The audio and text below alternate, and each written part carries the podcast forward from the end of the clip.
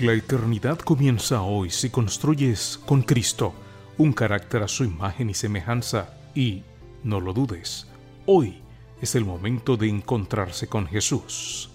Carácter, ser como Jesús y disfrutar de la eternidad. Meditaciones para jóvenes, escritas por Víctor M. Armenteros, en la voz de Josías Ordóñez. Thomas y Killman. Génesis 27:41 dice, aborreció Esaú a Jacob por la bendición con la que su padre lo había bendecido, y dijo en su corazón, llegarán los días de luto por mi padre, y yo mataré a mi hermano Jacob. Esaú era un hombre de acción, cazador, y resolvió que la afrenta que había recibido la solucionaría con una de sus mejores destrezas, matar. Nos parece radical, pero es para lo que se había preparado. Era incorrecto, pero muy competente. Nadie le había dicho a Esaú que así no se arreglan las cosas. Aprendemos la fórmula de la gravedad, la composición del agua, la historia de nuestro país, pero raras veces aprendemos a solucionar los conflictos de cada día. Y así, a nuestra manera, afrontamos las dificultades de relación y los problemas con la gente. A veces acertamos, pero en muchas ocasiones sufrimos con el proceso. Thomas y Killman fueron dos investigadores que se dedicaron a estudiar este tema y concluyeron que hay cinco maneras de enfrentar un problema. Están en primer lugar los que tienen un estilo competitivo. Su interés personal está por encima de la cooperación o búsqueda de una solución. Con esta actitud no se suelen resolver los problemas.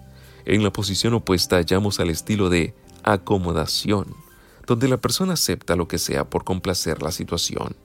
Esta ha sido una propuesta muy generalizada en entornos religiosos que termina produciendo frustración y futuros problemas. En tercer lugar están los que tienen un estilo de huida y que no atienden a sus intereses ni a los del otro, simplemente escapan o ignoran el problema.